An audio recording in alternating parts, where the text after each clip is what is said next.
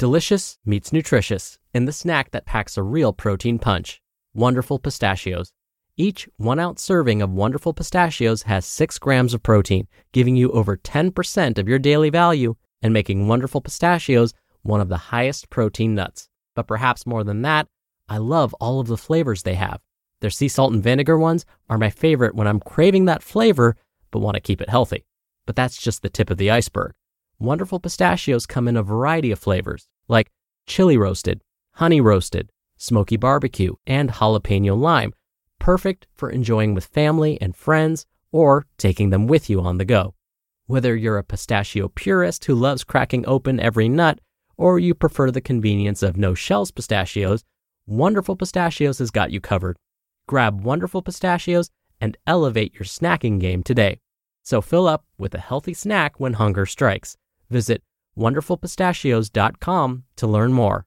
That's wonderfulpistachios.com. This is Optimal Health Daily, episode 176.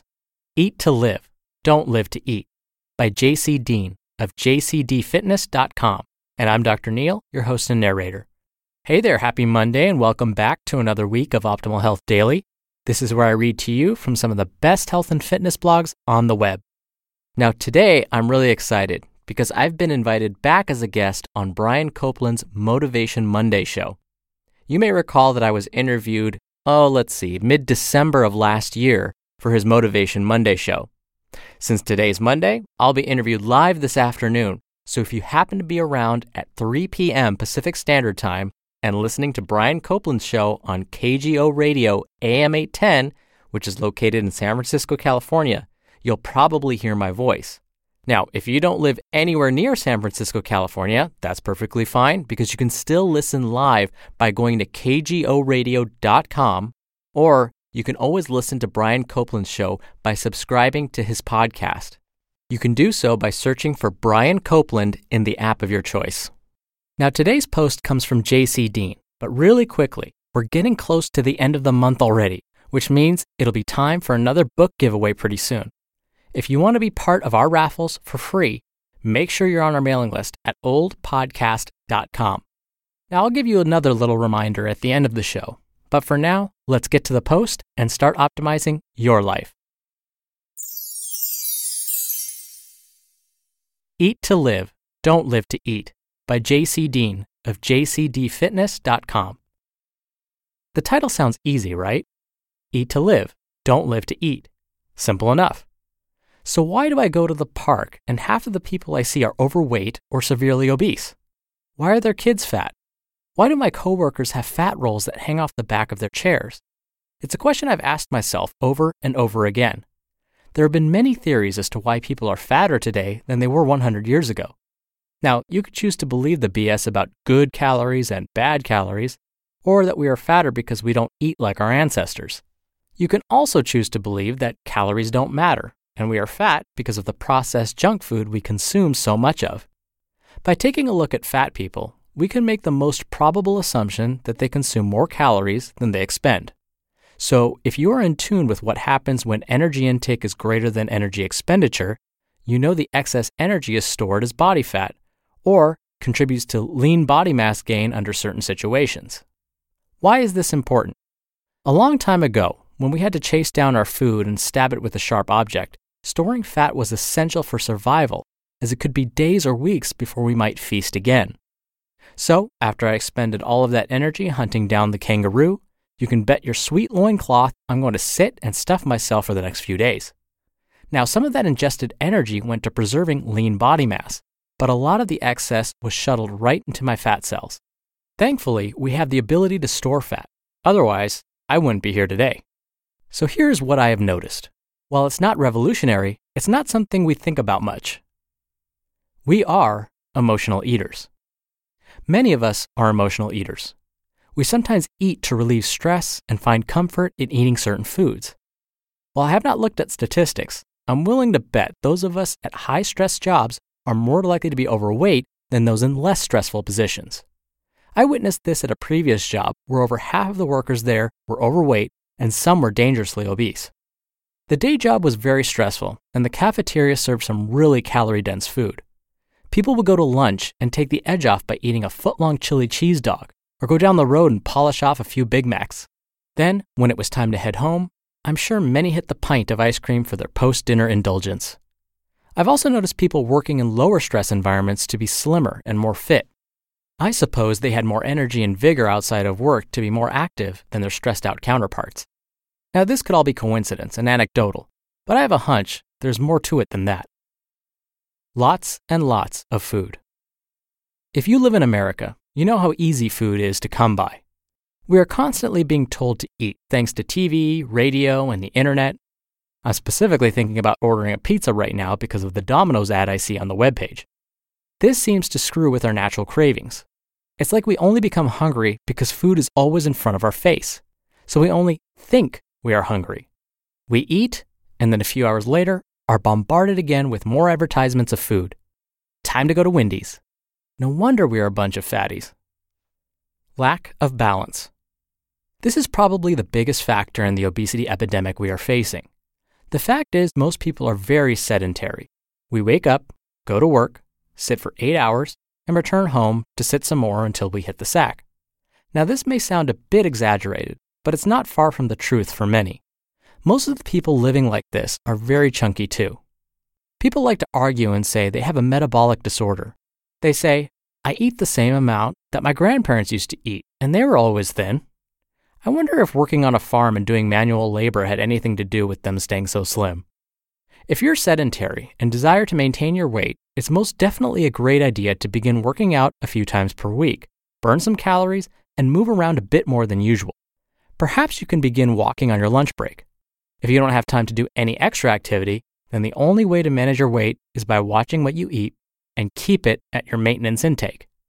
Now, ideally, you'll be doing both of these exercise, and watching your diet for optimal results. Eat to live. Eating purely out of necessity is often hard to do because some food tastes so good. Sometimes we eat a little too much or indulge a bit too often. I'm not telling you to completely limit your intake of what you really enjoy eating because that will only make you crazy. This is coming from the guy who eats cereal every day because he absolutely loves it. I really love a big bowl of Captain Crunch with cold, whole milk. The main point I'm trying to make here is we should view food as energy and nothing else. You simply need energy to live. Do not get hung up on food being bad or good, clean or unclean. This will only lead to a terrible relationship with food. I have experienced some slight issues with binge eating. Thus, I had to take the time to reestablish a healthy relationship with food. Nowadays, I'm not concerned with what I eat as long as I eat enough for my current goals. I make sure to get my protein, fish oil, and fill in the rest with other macros. I may eat pizza, tacos, oats, or have a few beers. Once you can view food as nothing but a fuel source, a piece of chocolate cake or a bowl of rice is essentially the same difference. They both provide energy. We need energy to live.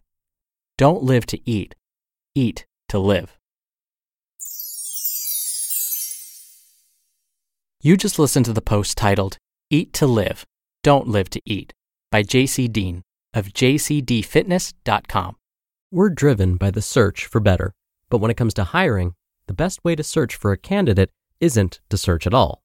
Don't search, match with Indeed. Indeed is your matching and hiring platform with over 350 million global monthly visitors and a matching engine that helps you find quality candidates fast. Ditch the busy work Use Indeed for scheduling, screening, and messaging. 93% of employers agree Indeed delivers the highest quality matches compared to other job sites. One of the things I love about Indeed is that it filters out incompatible applicants. So when you're hiring, the process is much faster, and you only have to consider applicants that are already likely to be a great fit. And listeners of this show will get a $75 sponsored job credit to get your jobs more visibility at indeed.com slash health. Just go to indeed.com slash health right now and support our show by saying you heard about Indeed on this podcast. Indeed.com slash health. Terms and conditions apply. Need to hire? You need Indeed. Although JC cited some anecdotal evidence in the beginning when he mentioned that he observed those with more stressful jobs are more likely to be overweight or obese, He's actually right. Uh, when we look at the data, when we look at the actual research that has been done, we do find that those in higher stressful positions tend to weigh more. Now, this doesn't automatically mean that a high stress job causes you to become overweight or obese. There's a big difference there. What it likely means is high stress jobs means less time to plan meals, less time to work out, do the things essentially that will keep the weight at bay. He's also right that many of us are emotional eaters. What's interesting about our relationship with food is that there is a biological or physiological connection to it, and there's a behavior component. So, for example, what we know is when you consume high fat, high calorie, high sugar foods, we call these quote unquote comfort foods. Think about these comfort foods. Think about which types of foods would fall under this category of comfort foods. Chances are it's not going to be fruit and veggies. It's going to be cake, mac and cheese, french fries, pizza, ice cream, cookies, those kinds of things, right? That's because when we consume those types of foods, it releases all these good feeling hormones in our brain. Our brain starts to light up and it makes us feel less stressed. It makes us feel more calm. So it's likely we have learned we're intelligent beings to turn to those foods when we feel stressed because we know it will calm us down. Then there's the other like behavioral component. When you were growing up and you skinned your knee, what did your parents probably give you to make you feel better and stop crying? Probably not a carrot stick. They probably didn't say, Here, baby, have a salad, run along and feel better. Most likely, they gave you a cookie, a popsicle, something sweet that made you feel better. So there's this behavioral or habit part when it comes to consuming these types of foods for emotional reasons. But as JC mentioned, it's really all about moderation and balance. I have admitted many times on this show that I consume lots of quote unquote bad foods. I like pizza, french fries, and donuts. Those are my top three favorite foods, but it doesn't mean I consume those all the time. I balance everything out and I indulge when it's time to indulge.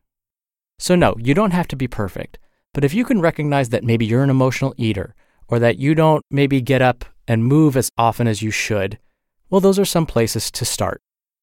Now, before we go, just a quick reminder that we give away books to random people on our mailing list on the first of every month, and we're getting pretty close to that next giveaway. So, if you want to have a chance to win, plus get some helpful spreadsheet tools from us all for free, come by oldpodcast.com and enter your email address. That's it. You're going to get the spreadsheets right away, and you'll be in all our raffles automatically. That's it for Monday's episode. I hope you have a wonderful start to your week, and I'll see you on tomorrow's show where your optimal life awaits. Hello, Life Optimizer. This is Justin Malik, creator and producer of this show and Optimal Living Daily, the brother podcast of this one. Literally, I'm Dr. Neal's brother. If you like the format of this show, you'll love Optimal Living Daily too, where I also read to you from blogs, but cover other topics like personal development, finance, and minimalism from bloggers like Derek Sivers, The Minimalists, Zen Habits, and many more. So for more amazing content read to you for free, come subscribe to Optimal Living Daily too, and together we'll optimize your life. You've been listening to Optimal Health Daily. Be sure to hit the subscribe button to stay up to date on each new episode and head to oldpodcast.com that's OLDpodcast.com for a free gift, as well as more actionable tips and resources to help you maximize your potential. Thanks for joining us, and remember, your optimal life awaits.